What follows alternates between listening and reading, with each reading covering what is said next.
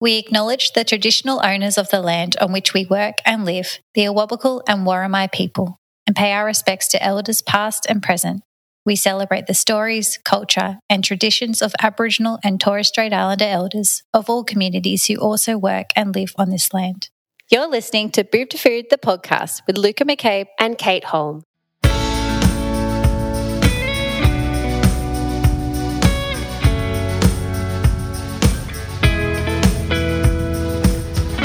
Is so much noise in the parenting space. And we don't mean the tantruming toddler. We understand it can feel confusing, conflicting, and overwhelming. That's why we are bringing our years of experience as a midwife, nutritionist, and naturopath, and of course, mums, so that you can confidently navigate the roller coaster of motherhood from boob to food and beyond. Each week, you'll hear practical wisdom, expert advice, and inspirational stories of other mums in the depths of this parenting journey. Let's, Let's dive in. Today's episode was brought to you by Made Tea. Hi, everyone. Welcome to Boob to Food, the podcast. Welcome back, Luca. How's your week been this week? Hello, Kate. It's been good. A bit of a slow week this mm. week. Being my husband's birthday, turned 38. So, not that that was that exciting for me, but and yeah, we got a nice kid-free date night, which was is always nice and yeah, very beautiful. welcomed to get out of doing the nighttime routine for one night. Mm. So yeah, it was really nice to have adults chat. And I talked a while ago that we had set up regular date nights, but unfortunately, my nanny yeah um, isn't here anymore so that didn't only happen once so the regular date nights have not been regular unfortunately mm.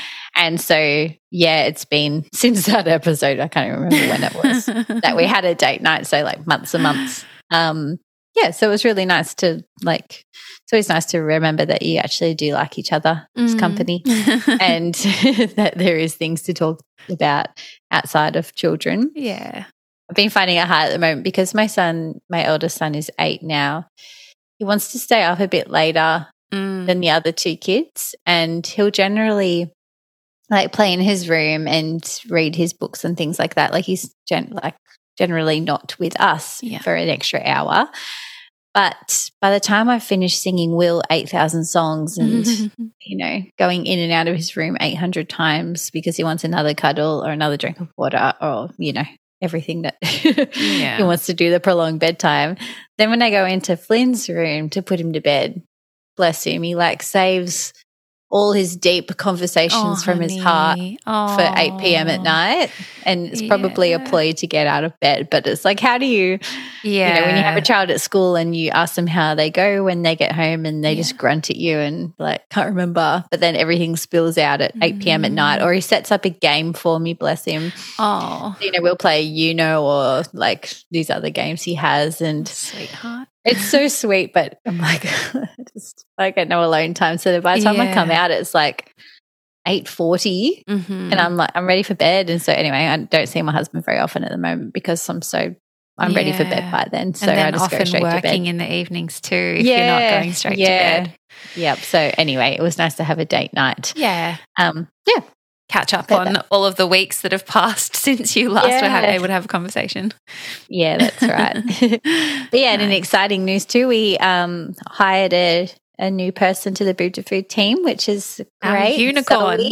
our unicorn. I put a call out for a unicorn a while ago, just someone to help me organize life and, you know, for, well, we've had to Food for since Flo was six months. So it's been nearly five years. And, yeah. you know, for four of that, it was just me. And then in the last year, we've had hired you mm-hmm. and Renee and Rach, but, uh, and you guys are all amazing, but I've still been doing all of the, I guess, or not all, you, you help with a lot, but you're mm-hmm. going soon. So I've been doing a lot of the admin side of things and the, yeah, all the Instagram and socials and newsletters and everything. And I love doing it all, but it's kind of at the point where it's like, yeah, there's not a lot of time left in the day for anything yeah. else. So I finally have hired somebody to help um, with all of that side of things, which is amazing. Mm. So yeah, Zoe's going to be helping us. And yeah, it's nice just to have some organization. She's already she's been here for a couple of days. so I feel like we've got some systems already. and yeah. Meetings. She also makes me feel really old because she's like, "Have you heard of this?" I'm like, "No." have you heard of this? No. Anyway, she's great. So welcome Zoe to the yeah, team. Very exciting. How's your week been? How many weeks pregnant are you now? I am, oh my gosh, I can't even think. I think I'm 33. I think I'm 33. I, yeah, I don't know. I've lost count. Have to re-listen to last week's episode to remind myself. Um, but yeah, I, week's been good. Nothing very exciting to report. Um, but I did. We so in this episode today, we interviewed the beautiful Naomi um, from Cocoon by Naomi, who is a postpartum doula, and she um, launched a ebook, a postpartum ebook, mm. like recipe book this week. And it was such funny timing. I knew it was coming out because we talked to her about it in the episode, but I'd sort of forgotten the timing. And I was literally like standing in the shower, my thinking time, pondering. I was like, oh, I should probably start making some food like to put in the freezer and, you know, getting organized for that postpartum period to make it a bit easier. And I was pondering, like, oh, what am I going to cook? Thinking about the recipes that I like. And then I like got out of the shower and later that night went on Instagram and her book was live. So I downloaded that and the recipes are awesome. I've already cooked a couple. We made the, um, there's these really yummy sweet potato, peanut butter, chocolate brownies, which yeah. my husband hates sweet potato, but we get it in our veggie box. So that, that was a good way to use up some of the sweet potato that's been in the cupboard and the kids love them.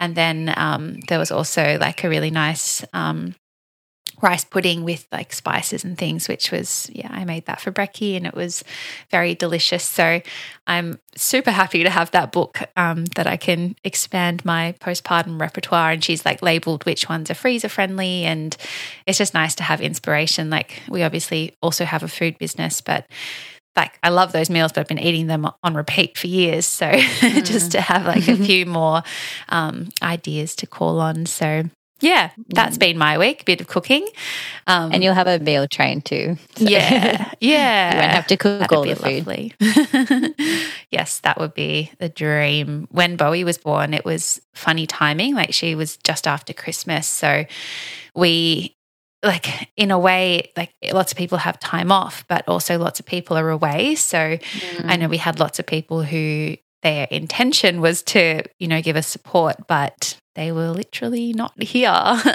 Yeah. so yeah, yeah, this will be um, really different time of year wise. Yep. Yes, coming around quite quickly. it is. It is. But yeah, today we interview Naomi, who is, as we kind of aforementioned, a postpartum doula and cook. And she lives with her husband and two children in the Illawarra region of New South Wales. So she actually lives yeah. and is good friends with our dietitian, Renee. And she believes that every woman deserves a postpartum period that's restful, rejuvenating, and respectful of the massive transition into motherhood. Sounds like a dream. yeah. what, what everyone deserves. For. Yeah. So, anyway, we hope that everyone really enjoys this episode. We talk, yeah, all about postpartum and prepping for postpartum. So, hopefully, if you are either going into a postpartum like Kate, mm. or even just have a friend that's pregnant yeah. and want to learn how to best support them. Um, this episode is really great for for anyone to listen to and learn from. Hello, Naomi, and welcome to Boob to Food, the podcast. We are super excited to have you on here. We absolutely love everything that you do and put out into this space and your own podcast. So, if anyone hasn't heard of you or familiar with you, can you just let our listeners know a little bit about yourself and who's in your family and what do you do? Sure. Thank you so much for having me on. It's so lovely to chat with you guys. It's quite a different experience, like face to face versus, you know, Insta DMs. Yeah. Uh, so my name's Naomi and I'm a postpartum doula. I live on in the Illawarra in New South Wales with my two kids. I've got a just turned seven year old this week, which blows my mind. Yeah. And she's really what kicked off my whole kind of career pivot into mm. this postpartum work. And I have a little boy who is almost three, and I have cat, dog, husband, all the hairy beasts. um, yeah, so I do postpartum education and work with clients. And I used to have a postpartum food delivery service in Sydney. And I'm just really passionate about postpartum and, and storytelling, really. Mm. Yeah, when you do it so well. Yeah. And you you get to be friends in real life with our beautiful dietitian Renee. So yeah.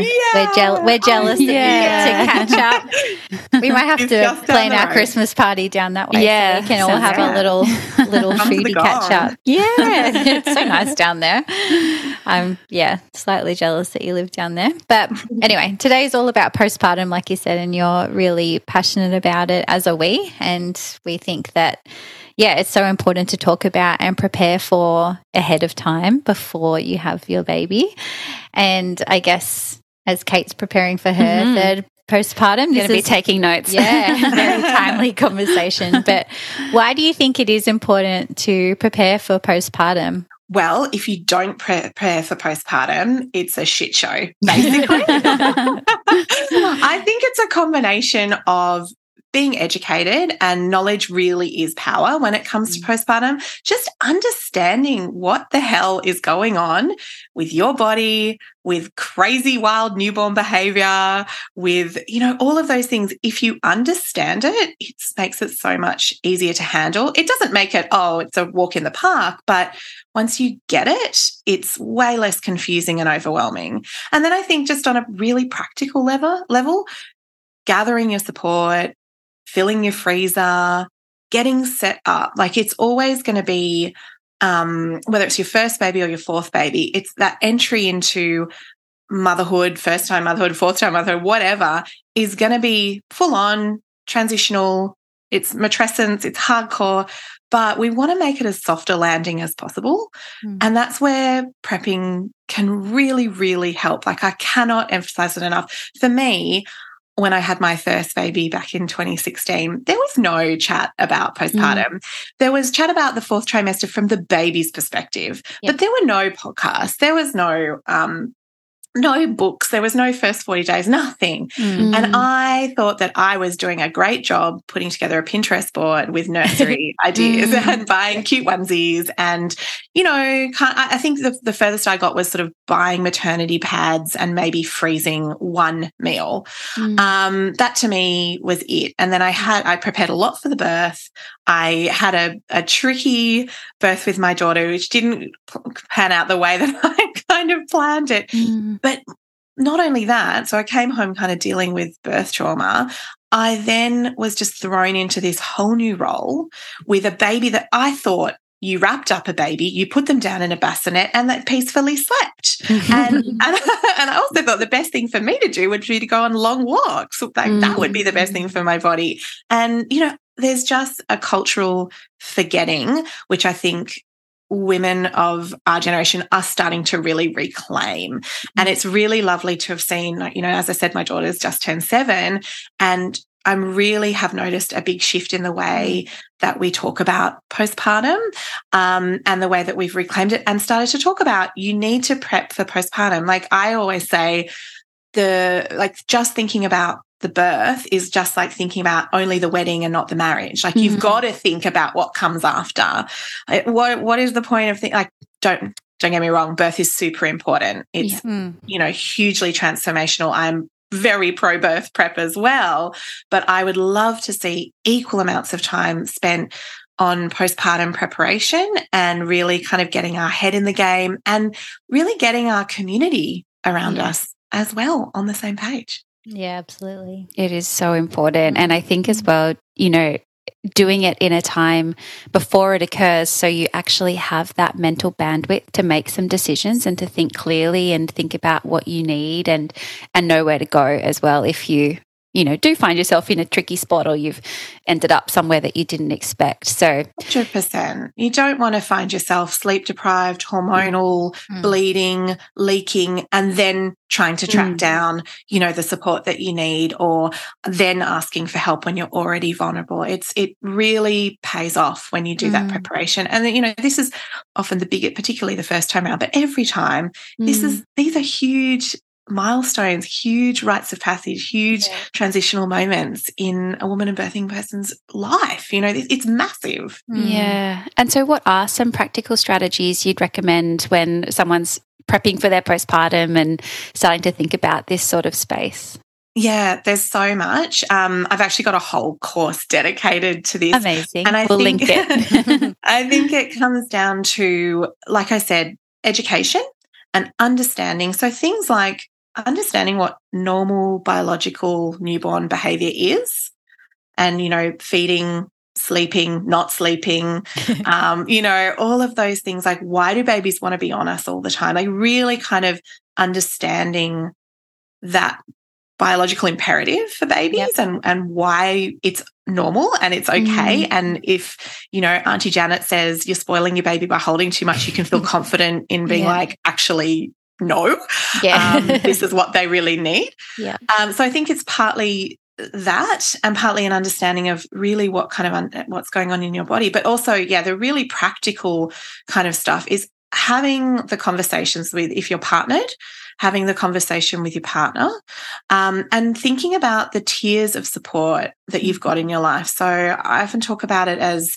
you've kind of like if you imagine a rainbow shape, so you've got your inner kind of rainbow, and that's your closest people. That might be your partner, sister, you know, mother, whoever's you're really close. I always say the the um kind of test, the litmus test for it is are you comfortable being topless around them? if you are, if you are, then because you probably will be. yeah. Literally. Yeah. Um, you know, don't be like me and let your husband's friend come over at 10 days postpartum who you barely know mm. and then be desperately trying to latch a baby on underneath a, a mm. um, sure, like it just, yeah, don't do that. Mm. Um, think of the people who you're super comfortable with. Those are the people who are your, your, um, first tier. Then your second tier is your community. So that might be people like their friends, work colleagues, um, you know, extended family, people who are definitely part of your community. Um, maybe it's people that you know through yoga class or, you know, round and about. And those are the people who can help support you with um, sort of less emotional support, but more the practical stuff like they can be part of a meal train. We'll, I know we'll probably mm. talk a bit more about that later. Um, you know, they can pick up, you know, neighbors can help put bins out or take a dog for a walk or pick up a um, bag of groceries for you when you just need something quickly or do a chemist run, those sorts of people. And then the third tier is your um, professional supports. So that's people like, an IBCLC, um, you know, an osteo or a chiropractor or um, a women's health physio or anyone who's going to really bring that professional expertise to the table yeah. um, and help fill those gaps and help you with your healing and your recovery you know psychologists therapists all of those kinds of people so having a, a real think about those people i mean i even say like before you get pregnant as part of your preconception care, mm. you might want to have a think about putting 10 bucks a week aside into a dedicated postpartum fund, which was what I did second time around. So you can, you know, the thought of accessing all that professional care is daunting when you're already in um, postpartum and you're on uh, parental leave and you know mm. maybe money is a bit tighter but if you've been putting away a bit of money for months and months and months that means that you you probably do have the ability to access some of that mm. support. So even thinking about this stuff, it's never too early yeah. to think about prepping for postpartum, to be honest.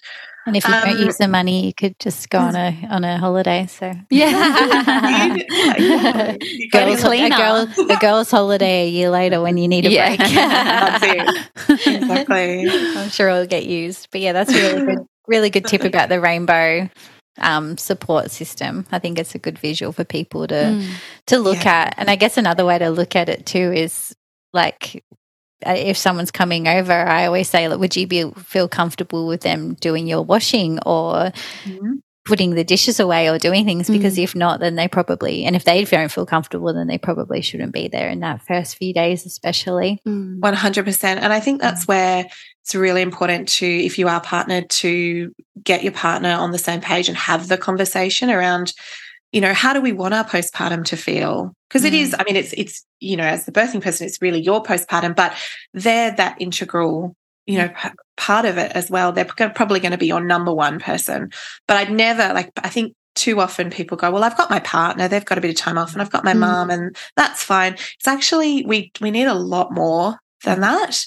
Um, but getting those people on the same page going, what do we want to do about visitors? Do we want it to be the first week or so just us and getting used to that dynamic while, you know, we're establishing breastfeeding? Like, what do we, what do we want that to look and feel like and having those conversations ahead of time mm. and kind of prepping them to be the gatekeeper and the because you it's important that you know you have the boundary as well but you're also going to be raw, vulnerable, mm. bleeding, hormonal, teary, you know, potentially all of those things. And having them understand that, okay, some someone's come and they need to be told to bring a meal.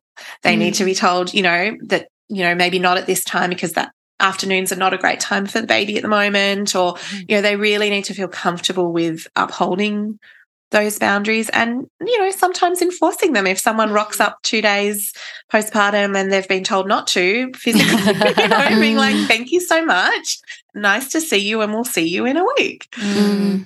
yeah it's it's definitely important to have your partner yeah on board because you I don't know, there's those hormones that are going on. You just don't have that emotional bandwidth to. I think no. you've got all this oxytocin going on, which is like this peace and love hormone.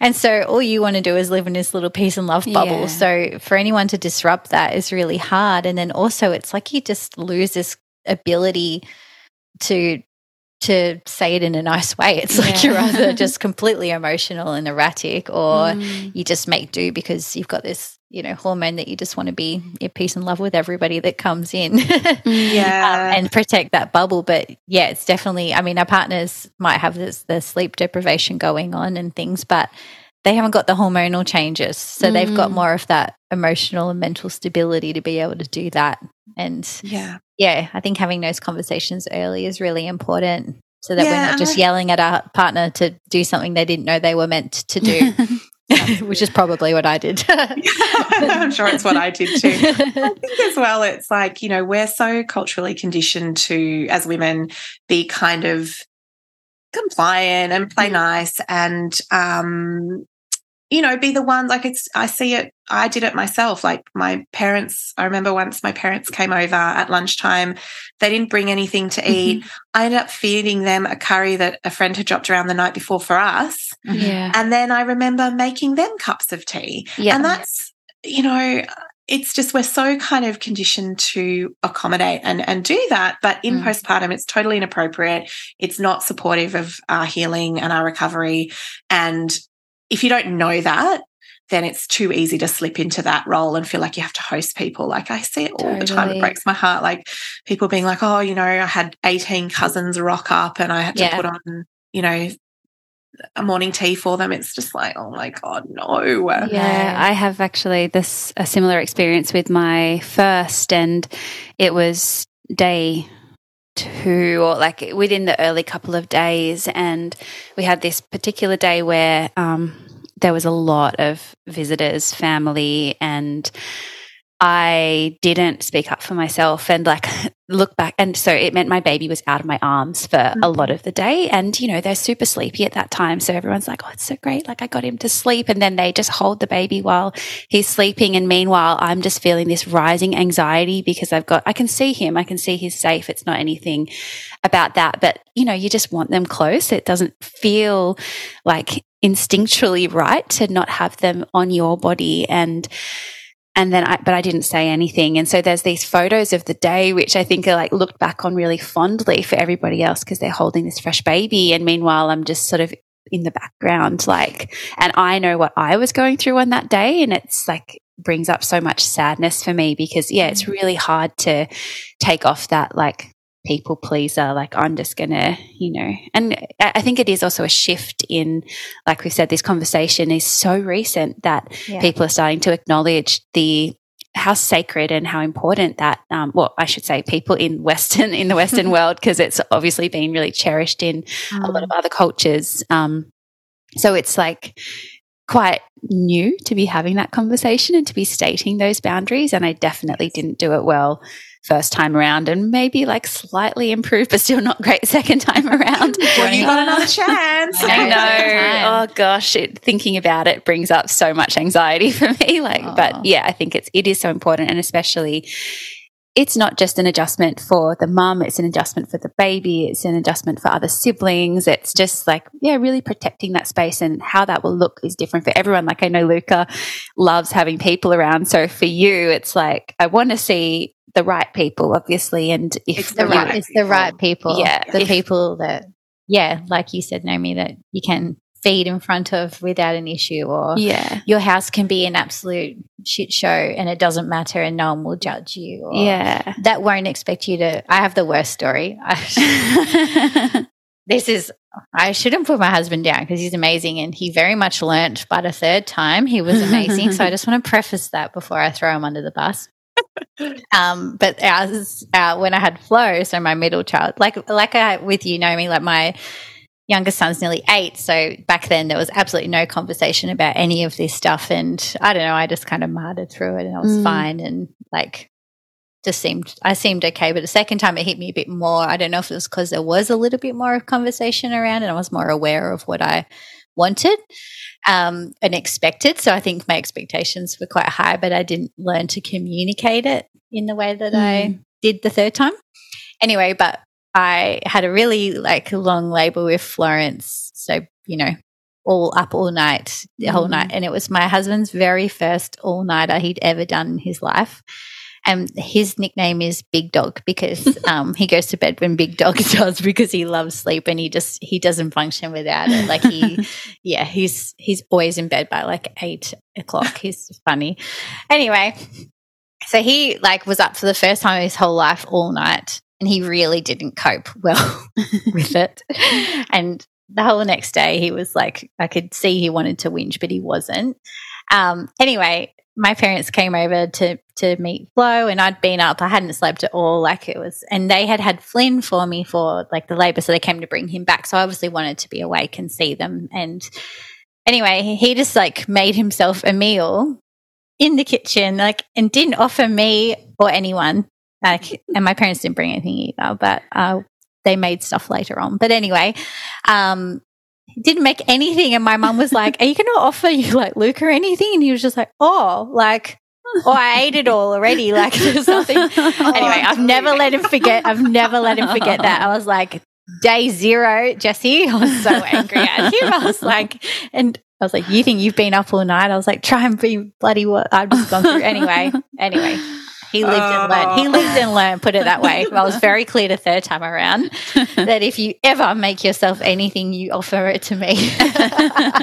and he did. He learned. But that's right. the thing. It's about having these um, conversations, isn't it? Like, yep. not just expecting. I think, mm-hmm. I don't know if it's just me, but I think so many women oh. do this and just expect like Mother's Day every year. You expect, you know, all this stuff, but, but you're always let down. And I feel like yeah. postpartum can be similar. You expect, but no one knows. And I guess yeah, that's where that's getting right. clear on that like postpartum planning is really yeah. good so that you actually even know what you want or what you need because until you give it some consideration or until you're in it you might not even know yourself what's important. Yeah. Yeah. I actually, as part of my course, I did like separate videos that you can show your partner and you can oh, show your gra- the grandparents and you can show like your besties and stuff because I do think it's really important. Like exactly mm. this. Like they don't they don't know unless they're told. Mm. And I know for myself that like I it's resentment city. Like if yeah. I if my husband doesn't just get it and first time around, like we really hit a real rocky patch in our marriage about two, one and a half years into our first baby. Mm. Um, because I just couldn't get him to understand and I wasn't communicating enough. Um, and I was just getting so resentful. And I just feel like you know, it, it feels almost trite to say, oh, just communication is key, but like it's really, you have to communicate it, but there also has to be a base level of knowledge. And I think that's often where third parties, like whether it's doing a postpartum planning session mm-hmm. or you know doing a course or doing a, a, workshop or whatever or reading a book or listening to podcasts like these yeah. sending them just gentle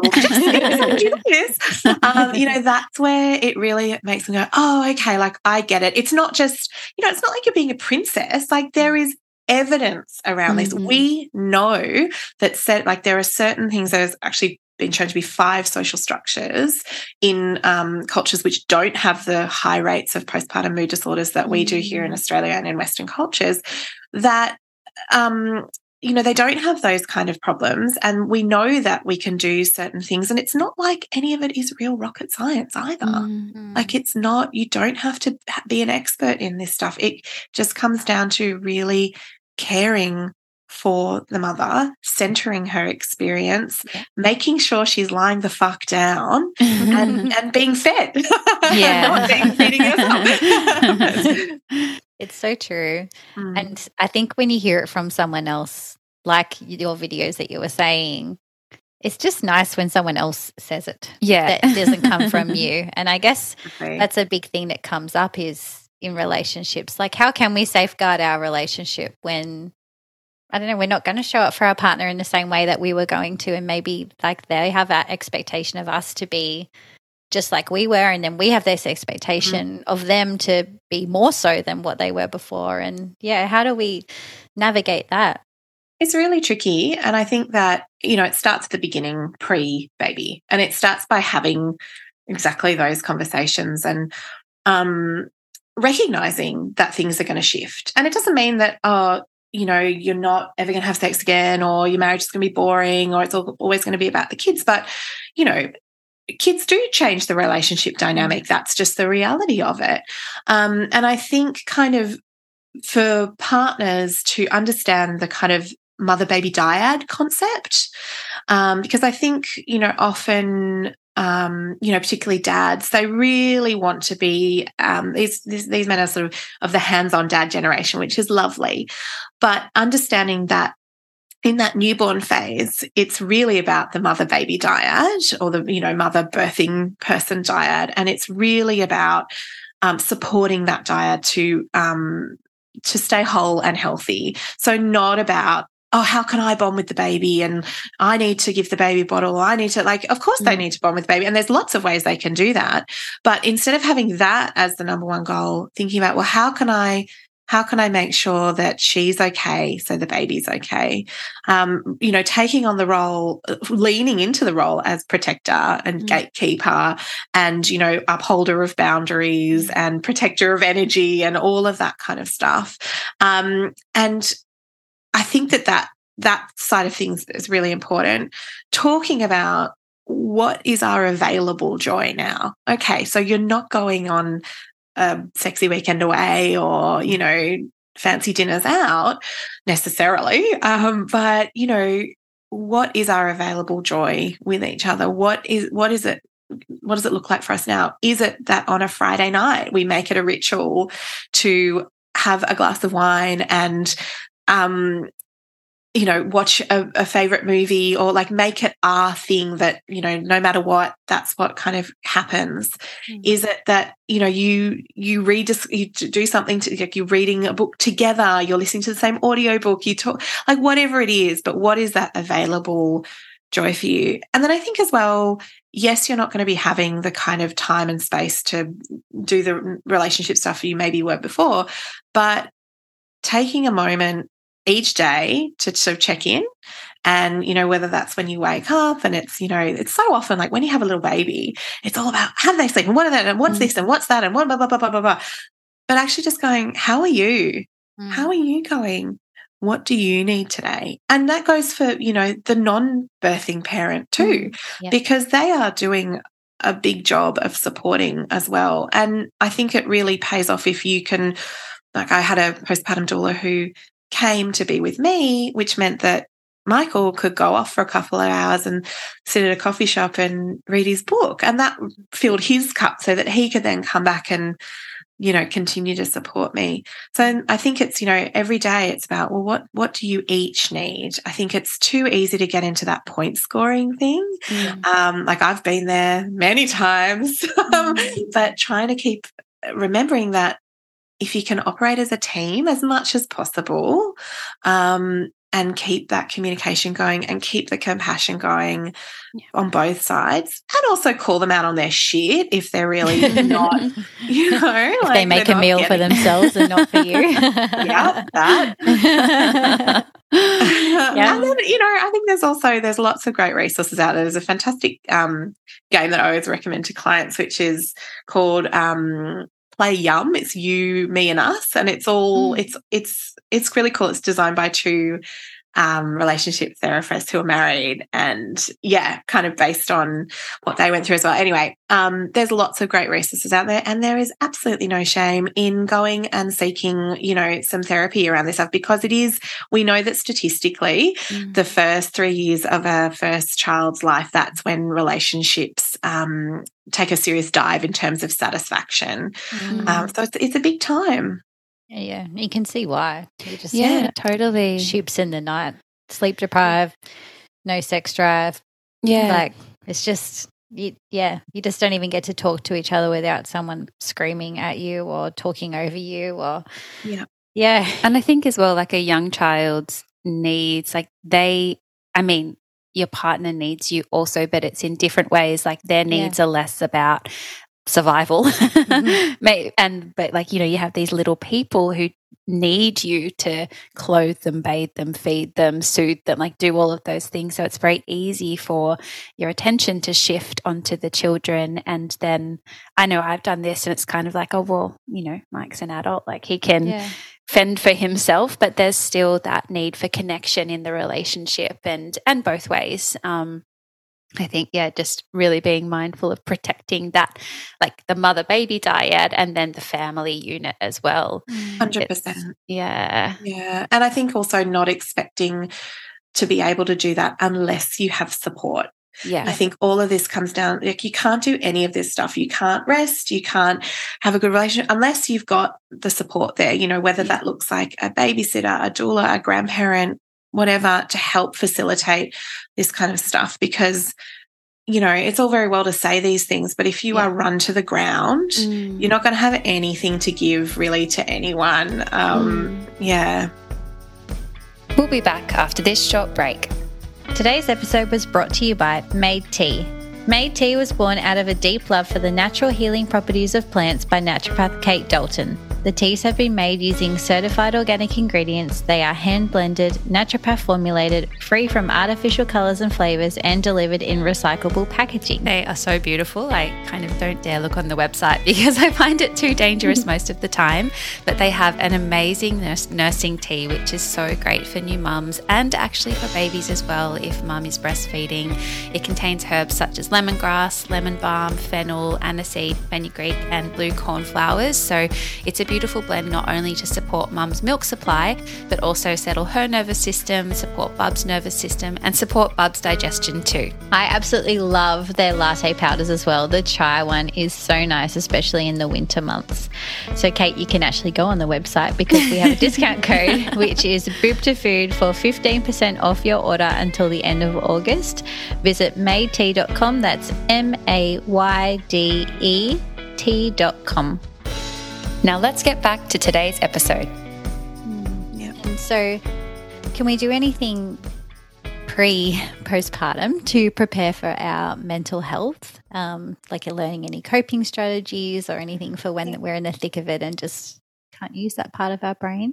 Mm, I think you really can. I think um, if you don't already have a great therapist, finding someone who you can chat with, because having that neutral person is so helpful. Mm. Um, and there's some great resources out there like Panda and the Gidget Foundation mm. for once you have the baby. But I think it's really helpful having those whether it's a you know a psychologist or whether it's even you know someone like a kinesiologist or an acupuncturist mm. who you know they're they're kind of used to holding space mm, yeah. um, and I think having someone like that as part of your kind of professional support tier is is really important. Someone who's great at listening.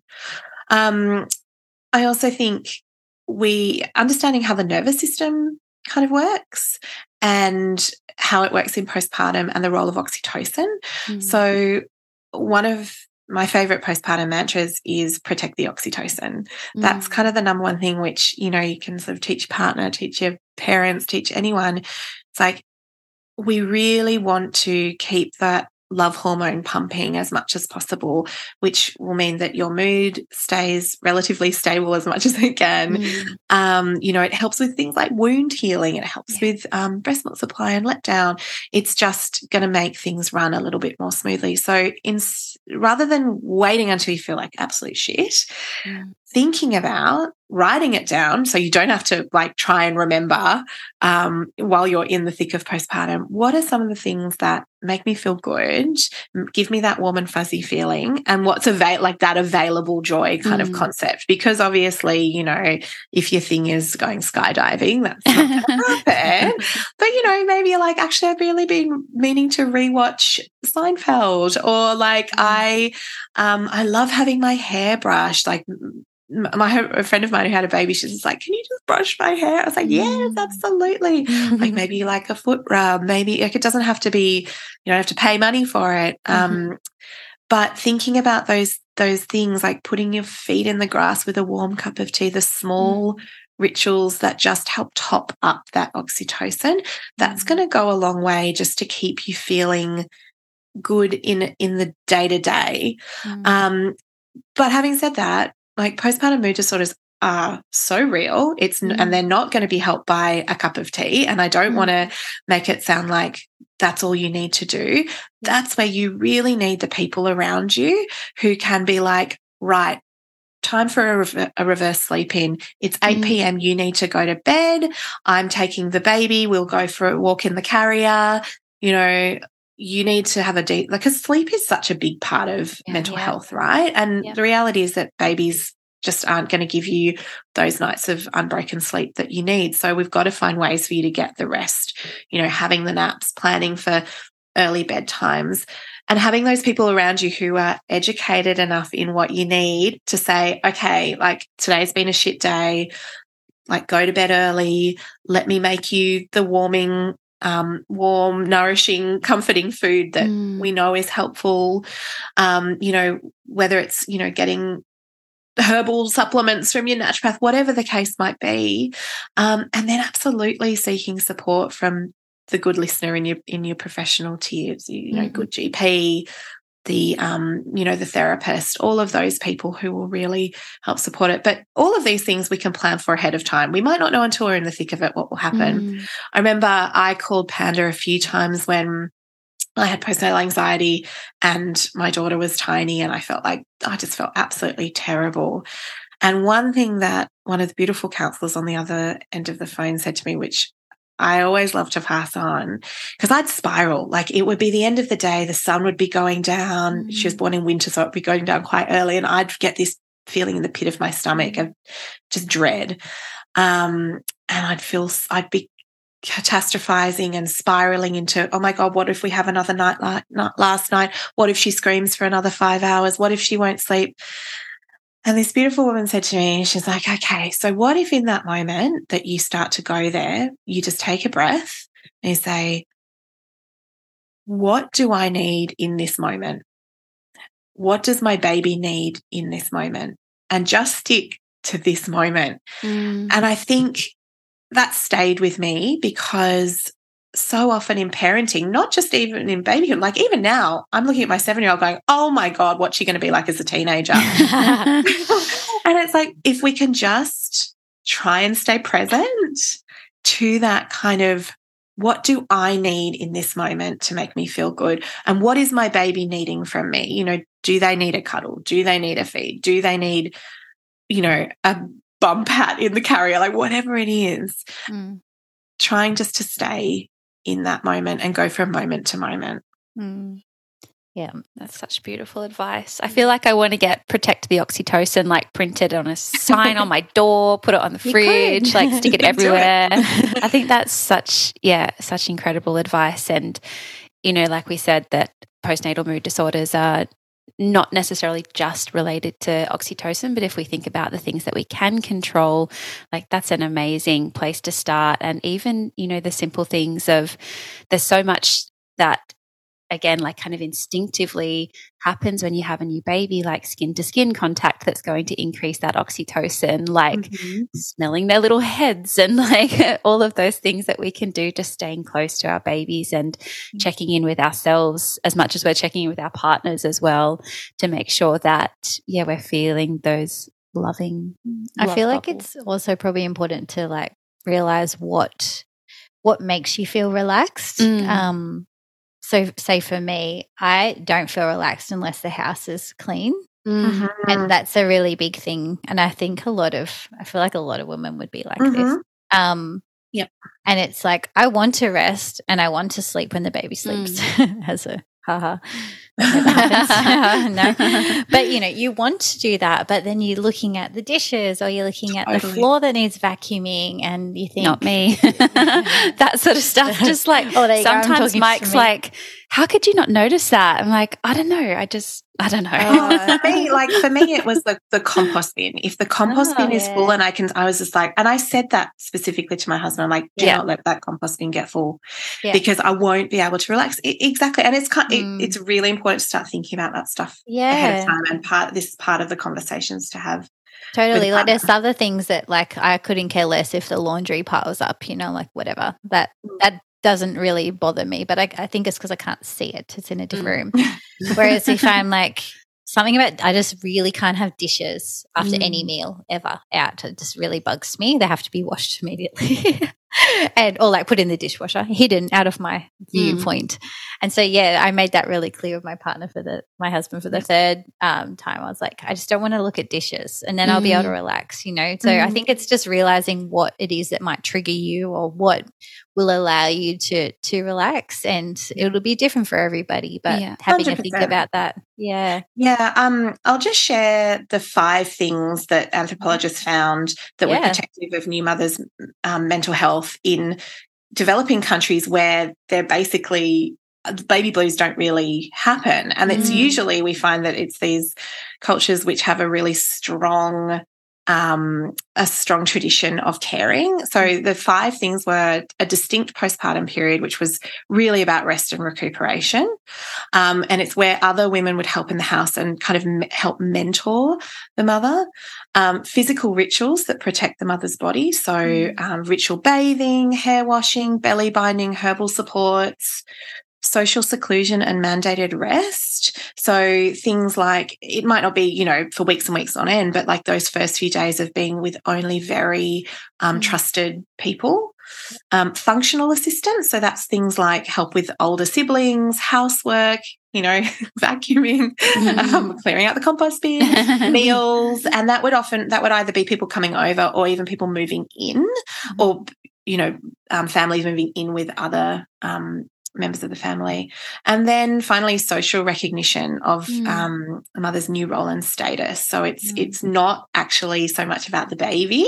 It's just it's equally, if not more, about um, the mother with social rituals and gifts and special meals and things like that. So mm. these are the way that other cultures get it right. Yeah. And if we, you know, it it might sound quite different to how we do things but it's you know i think we can imagine ways that that can happen yeah. in that do, doesn't feel too weird to us mm. actually when we interviewed dr oscar serrallach on the the podcast he said that in some cultures the mother actually her name changes for a period of time to recognize that new role and that new like person essentially she is in the world um, i don't know what it changes to but i thought like it's it is that um, you know just something really distinct to be like you're you're different now and mm, yeah. honoring what you've been through and this new version of you and yeah rallying like truly mm. that village around mm. the mother so that she can have rest and recovery and time to bond and yeah, it's so interesting. I think we have so many things that we you know, consider to be advances in the Western world. Yet, when we look at certain aspects of whether it's to do with parenting or I'm sure many other aspects of just life, there's ways in which the way we do it is clearly having a really profoundly negative effect on yes. on yep. things. Absolutely. Mm. Yeah, there's um there's a tribe in Uganda, I can't remember the name of the tribe, but they have a ritual where um once the mother and baby have made it through the first three months, they're paraded through the village with a like amazing headdress on and they sing them the songs that they sing to warriors who've come home from oh, battle. Oh wow. And when I, I was I found out about that when I was doing my postpartum doula training, I was like, yes, what we're. Like, you know, when yeah. you get through it, like I remember first time around, like looking at other women on the street with babies and being like, wow, uh, you did that too. Holy yeah. shit. Like it's so it's so big. And yeah, I think you know, kind of there's so much noise out there around, mm. you know, you should do this, you should do that, you and it, and so much of it comes from a really really outdated view of babies and I really mm. love that we're getting back to okay, what's the actual neurodevelopmental stuff going on? What's the actual biological stuff going on? Because you can't really, you know, well, you can, but like it's a battle if you start fighting that stuff yeah. with babies. Yeah. And yeah, yeah, it's definitely just finding what works for you, isn't it? Yeah. I always think, yes. Yeah. You know, you read these books and things about the confinement periods and the 40 mm-hmm. days, and that would send me into postnatal depression. If yeah. I sat in my room for 40 days, I would be a different person in a bad yeah. way. Yeah, like to that, me, I'm like, oh, oh yeah, that's so blissful. like I, I've actually thought. So I years ago, unrelated, did the Vipassana um, meditation like course. And so it's 10 days and you're in silence for the whole 10 days. And, and, I loved it, Horrible. honestly. It was like the relief when they said, I mean, I love this. I love having these conversations, but I definitely am more introverted by nature. And so when, you know, the little bell rang and it was like, okay, now you stop talking and you're not literally not talking again for 10 days. Mm. like, oh, that's amazing. But I thought you'd be like quietly oh my gosh, going okay. crazy. I remember like when I used to do um, i worked for a while in the home maternity service and mm. you'd go to all sorts of houses and places and um, you know for that first five days up to two weeks of of having a baby and so many um, so many houses you would go to, all the curtains were shut, everything was black, mm. dark, and I'd be like, "Oh, this is horrible." And I'd open everything up, like you need sunshine, and then I had to think, and I was like, actually, some people probably don't want mm. don't want that. Like some people, that's their little cocoon of darkness, yeah. but for me, you know, I was like, no, like for me to be happy, I need sunshine and light, and so it's, it's yeah, it's finding what yeah well, well, I mean, yeah. I still think everyone needs a bit of sunshine for your vitamin yeah. D, but you know, it's it's it's finding what makes you feel comfortable, what makes you feel supported and cocooned. Yeah, and I think adapting stuff. Like I yeah. think both adapting kind of these postpartum rituals that we can draw on and in, be inspired by, and adapting that to a way that works for your life, but also. You know, there is a trap that I think people can fall into pre baby. And I mean, I did it myself. Like, I was kind of like, oh my God, I feel terrible. What's going to make me feel better? Right. Fresh air and a long walk. Mm. I had a prolapse, like, mm. bad idea. Um, you know, okay, big, nice salad and cold, crunchy fruit, not ideal for postpartum digestion. So, thinking, okay, I know that I like fresh air and a long walk, but what how can I adapt that to make mm. it postpartum appropriate and supportive.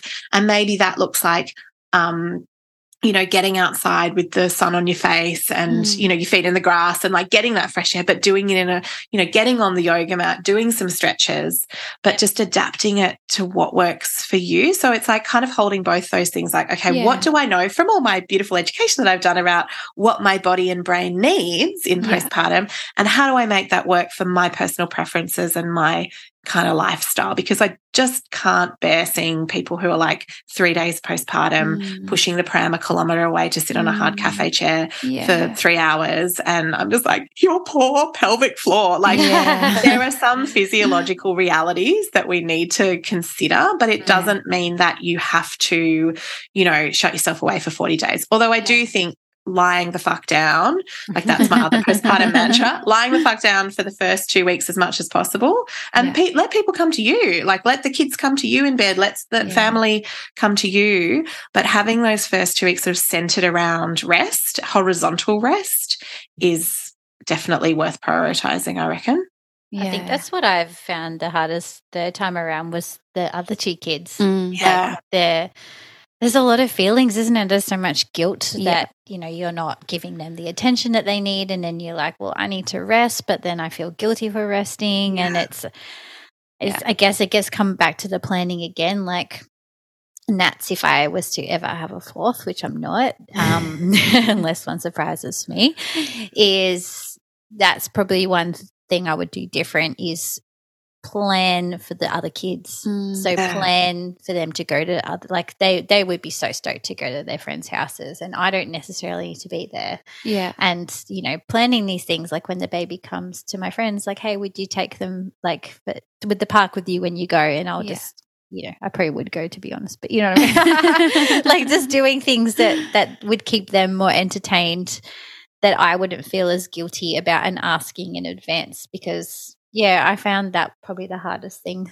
yeah. third time around. And I think as well, so much of the change that's happening, it's not visual. You can't like see it externally. Mm. And so it's remembering that, you know, you do have this big wound that's healing on the inside, no matter how your baby's been delivered. It's, you know, you've got so much changing internally in terms of wound healing, as well as hormonally, obviously, those shifts are occurring. And so, yeah, I, I definitely made this mistake with number two because I felt great. And then mm. a few days later, I didn't jump on the trampoline, but my son asked me to come on the trampoline and we were like bouncing a little bit. And I was like, oh, I think I feel up to this. And then very quickly, my body was like, absolutely not. you are not up to this. And I had like it wasn't a postpartum hemorrhage, but there was a significant increase in bleeding.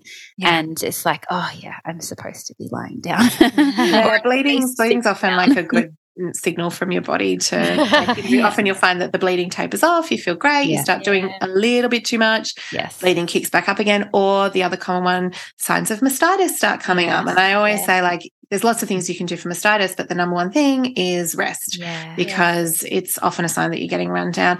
And yeah, I think having um, a second, third, fourth child, like that's all.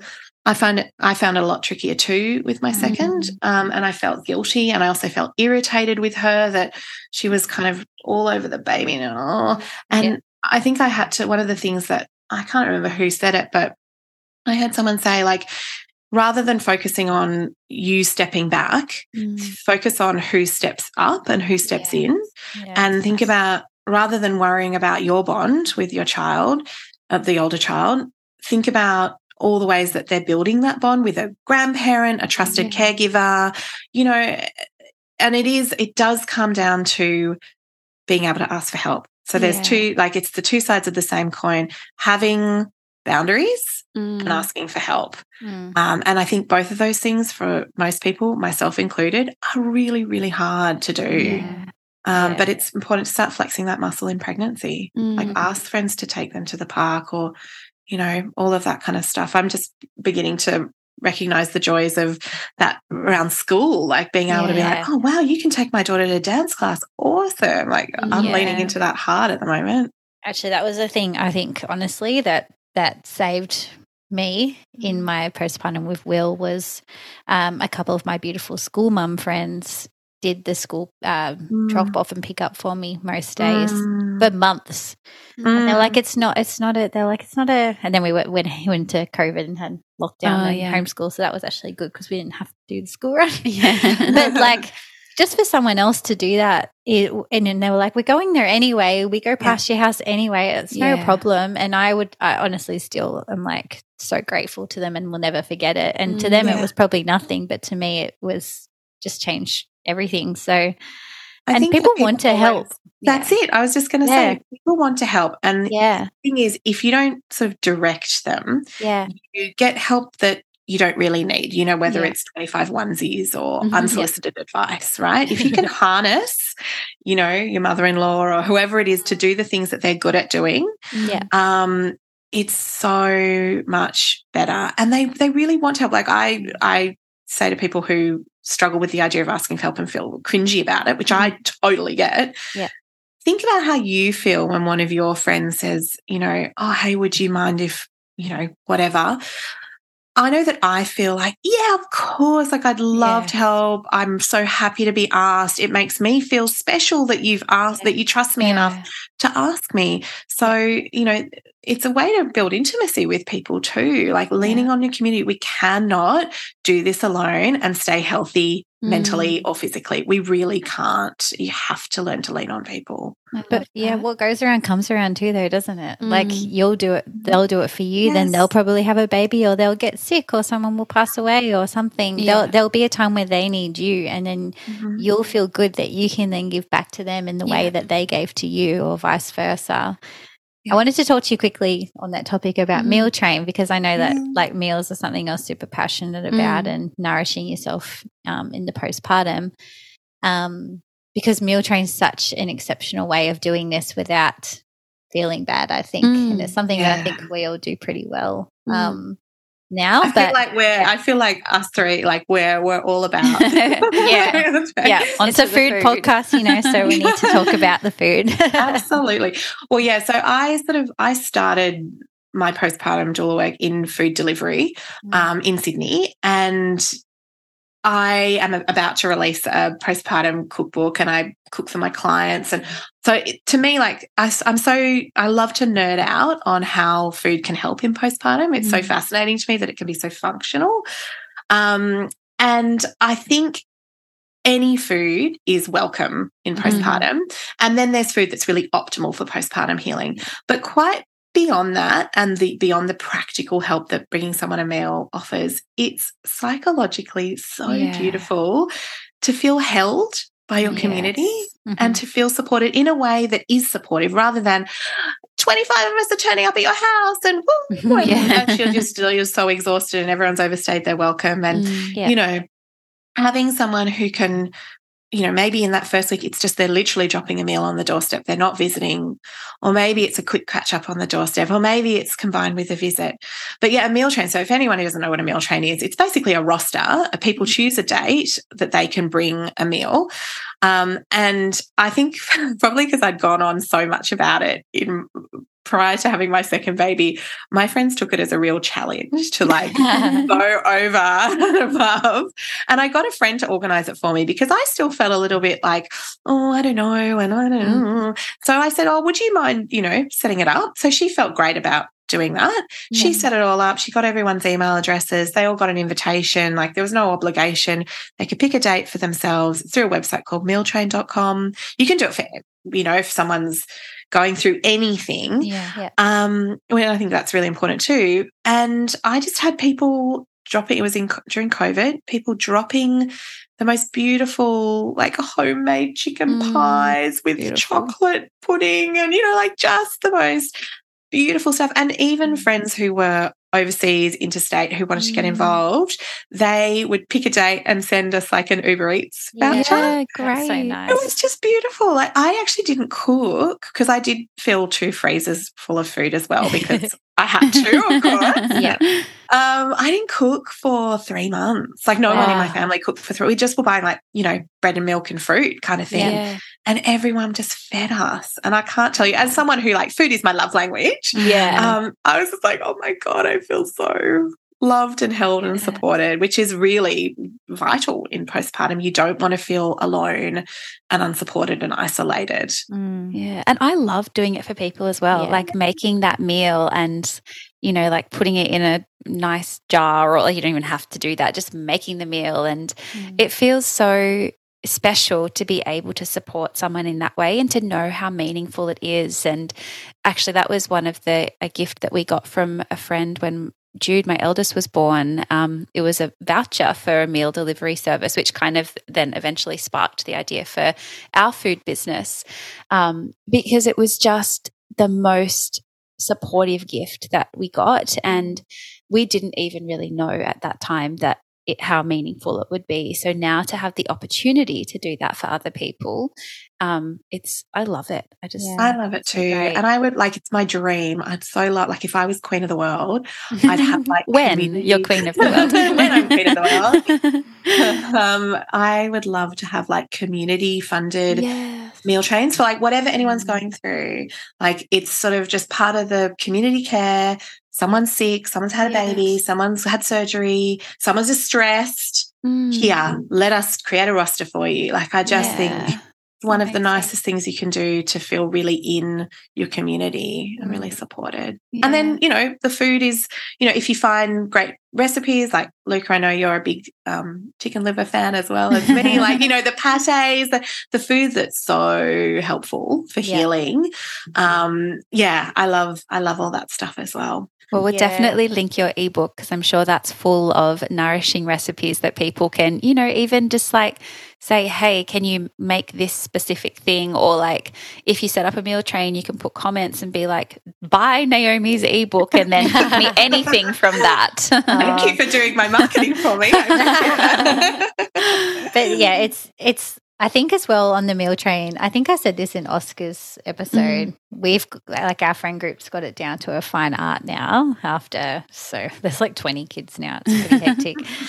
but yeah, we've done it so well now that we just know that like it's okay to say, hey, don't come in, mm. like just drop and run. And no one's offended by that. We know that it doesn't yeah. mean it's a reflection on mm. our friendship or of them. It's just that today has not been a good day.